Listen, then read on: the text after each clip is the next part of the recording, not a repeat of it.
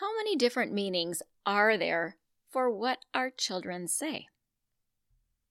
Today, we're going to talk about our language, our words, and how it is that we say our words to mean one thing, and our kids will do something that does indeed match the words, but it's not what we meant. Or they don't do what we say, but yet they didn't know that they didn't know that they didn't do what we said. So come along for this little conversation on vocabulary and how we can mix it up not knowing that we're all mixing it up.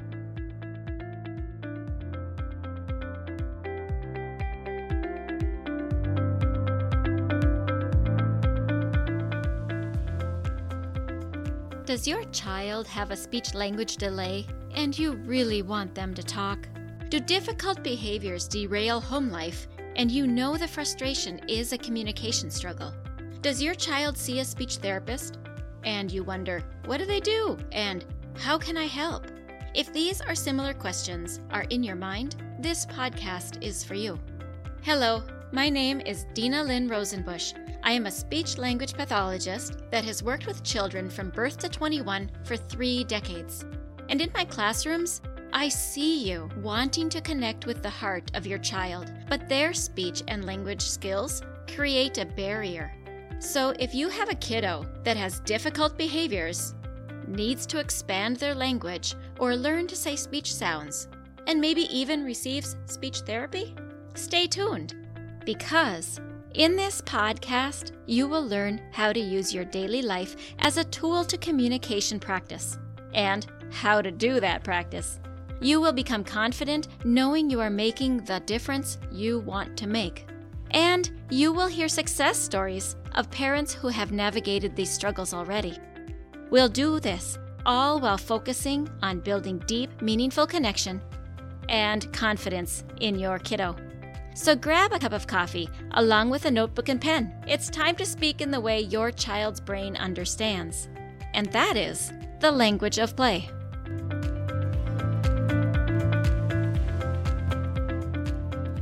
Welcome back, friends. Today we're going to have a short show. The reason we're having a short show is because I want to give you one concept, one topic, and I'm hoping that it just spools and noodles in your head. And I'm hoping that by the end of this, you will have an idea of what you're going to notice about yourself and about your child. But before we begin, I'm going to read a review. Women's Holistic Living left five stars and titled her review Best Show for Helping Kids. She writes If you're a mom and you need help getting your child to listen better, this is the show for you. Great and practical strategies. That is what I'm aiming for. Thank you for leaving a review. And if any of you have not left a review yet, I will ask you to head on over to Apple Podcast, scroll down, and click where it says leave a review in little purple, purple letters right below the stars. And leave a review. I am so appreciative. All of the reviews that come. And also, if you have a question or a topic that you would like me to address on this podcast, I love to hear from listeners and I would love to address the topic that you leave.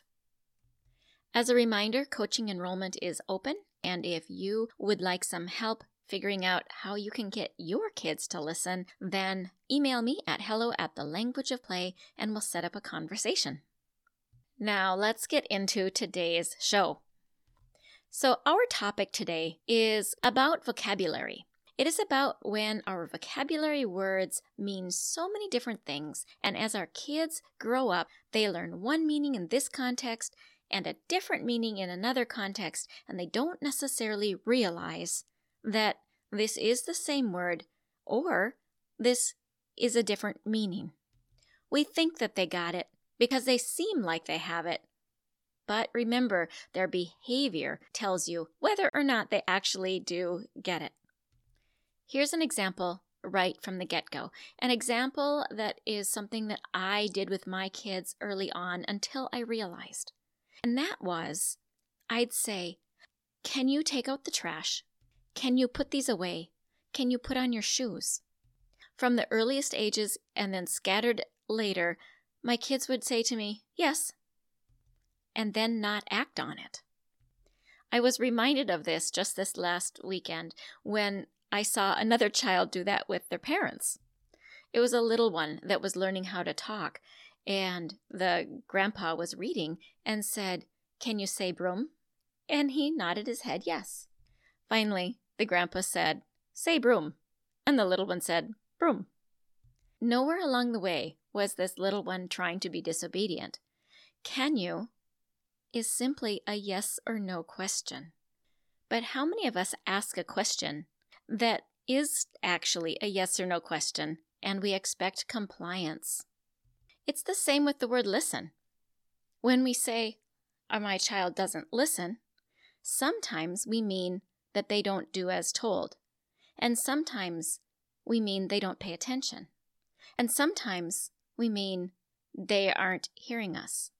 Most often, we mean that they're not paying attention.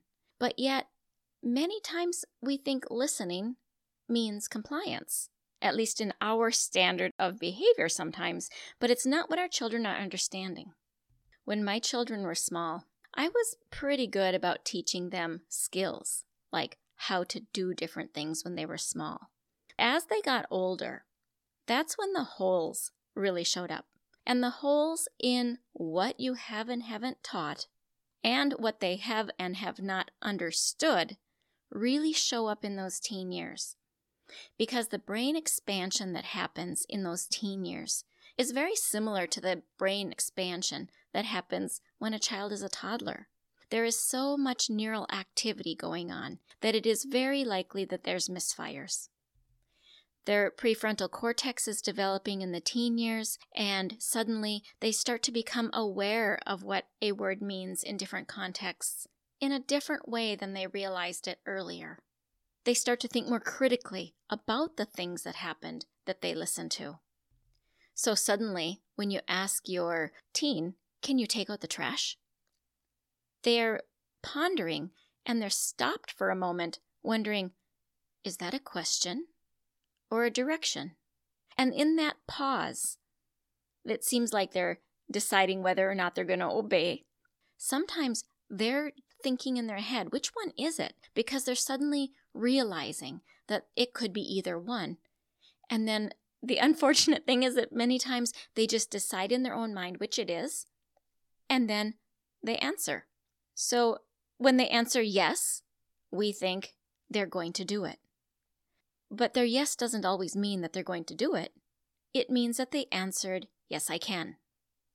Now, I know to some of you that sounds absolutely crazy because at 14, they knew that you meant a direction, but at 16, they don't. Rewind back to the toddler years, the same thing is going on. They hear and they think, I can. And they answer yes, but it doesn't mean they'll do it.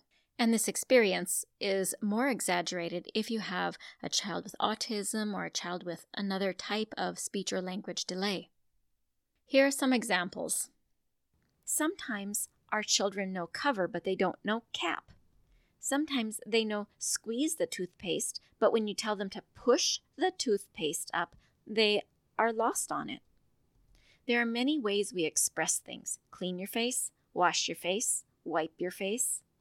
So we need to go over these things with our children so many times that we have used all of the language that means the thing we want.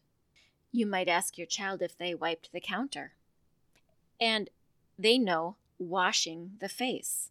So therefore, they washed the counter, but they didn't wipe the counter and even things like that can be confusing for young kids.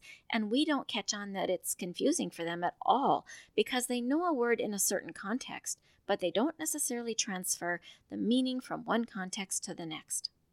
We really expect this of our teenagers.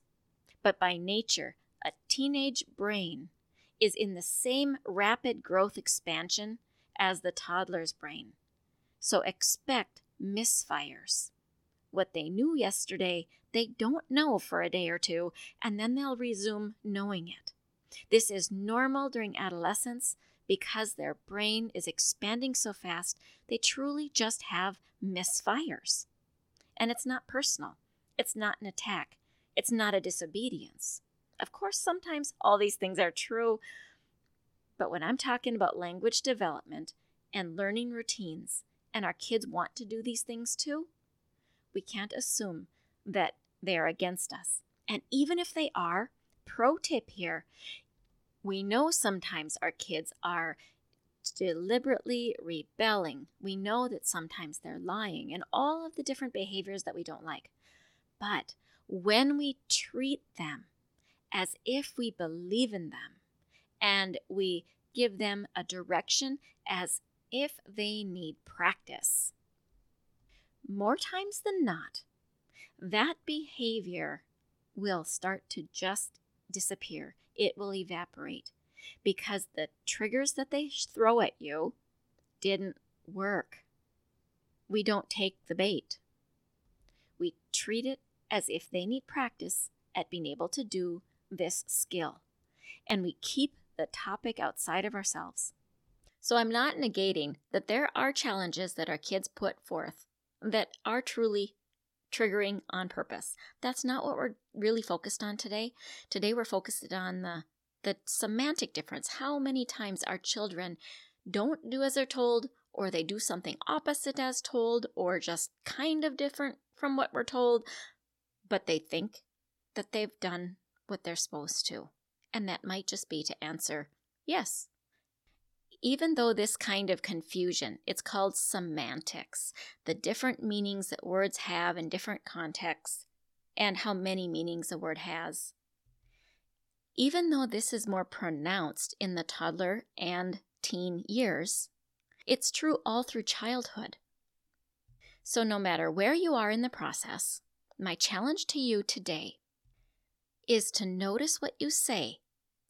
Notice what part of your direction may or may not be clear. Notice what part your child complies with immediately, and then also consider whether or not there is another way to understand the very thing you said. Because there will come a day that they understand it differently. As their brain grows and expands, they will suddenly understand the same thing differently. So, for any of you that choose to take this on, I love it and I would love to hear your story. What is it that you notice that you say that your child looks at you, pauses, and does something different?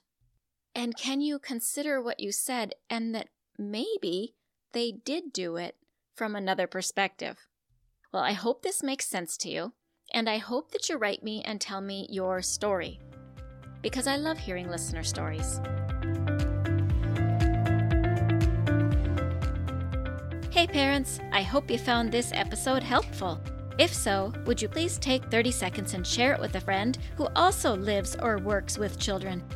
I would really appreciate it if you would leave a quick review for the show on Apple Podcasts. I read every review, and it lights me up to know that this show is making a difference. Then come join my Facebook community, where you'll meet other parents who are dedicated to helping their children grow too. You'll find the link in the show notes. Thank you for joining me. Now it's time to go. Let's pop our kiddos in the strollers and go look around outdoors and see what we have to talk about.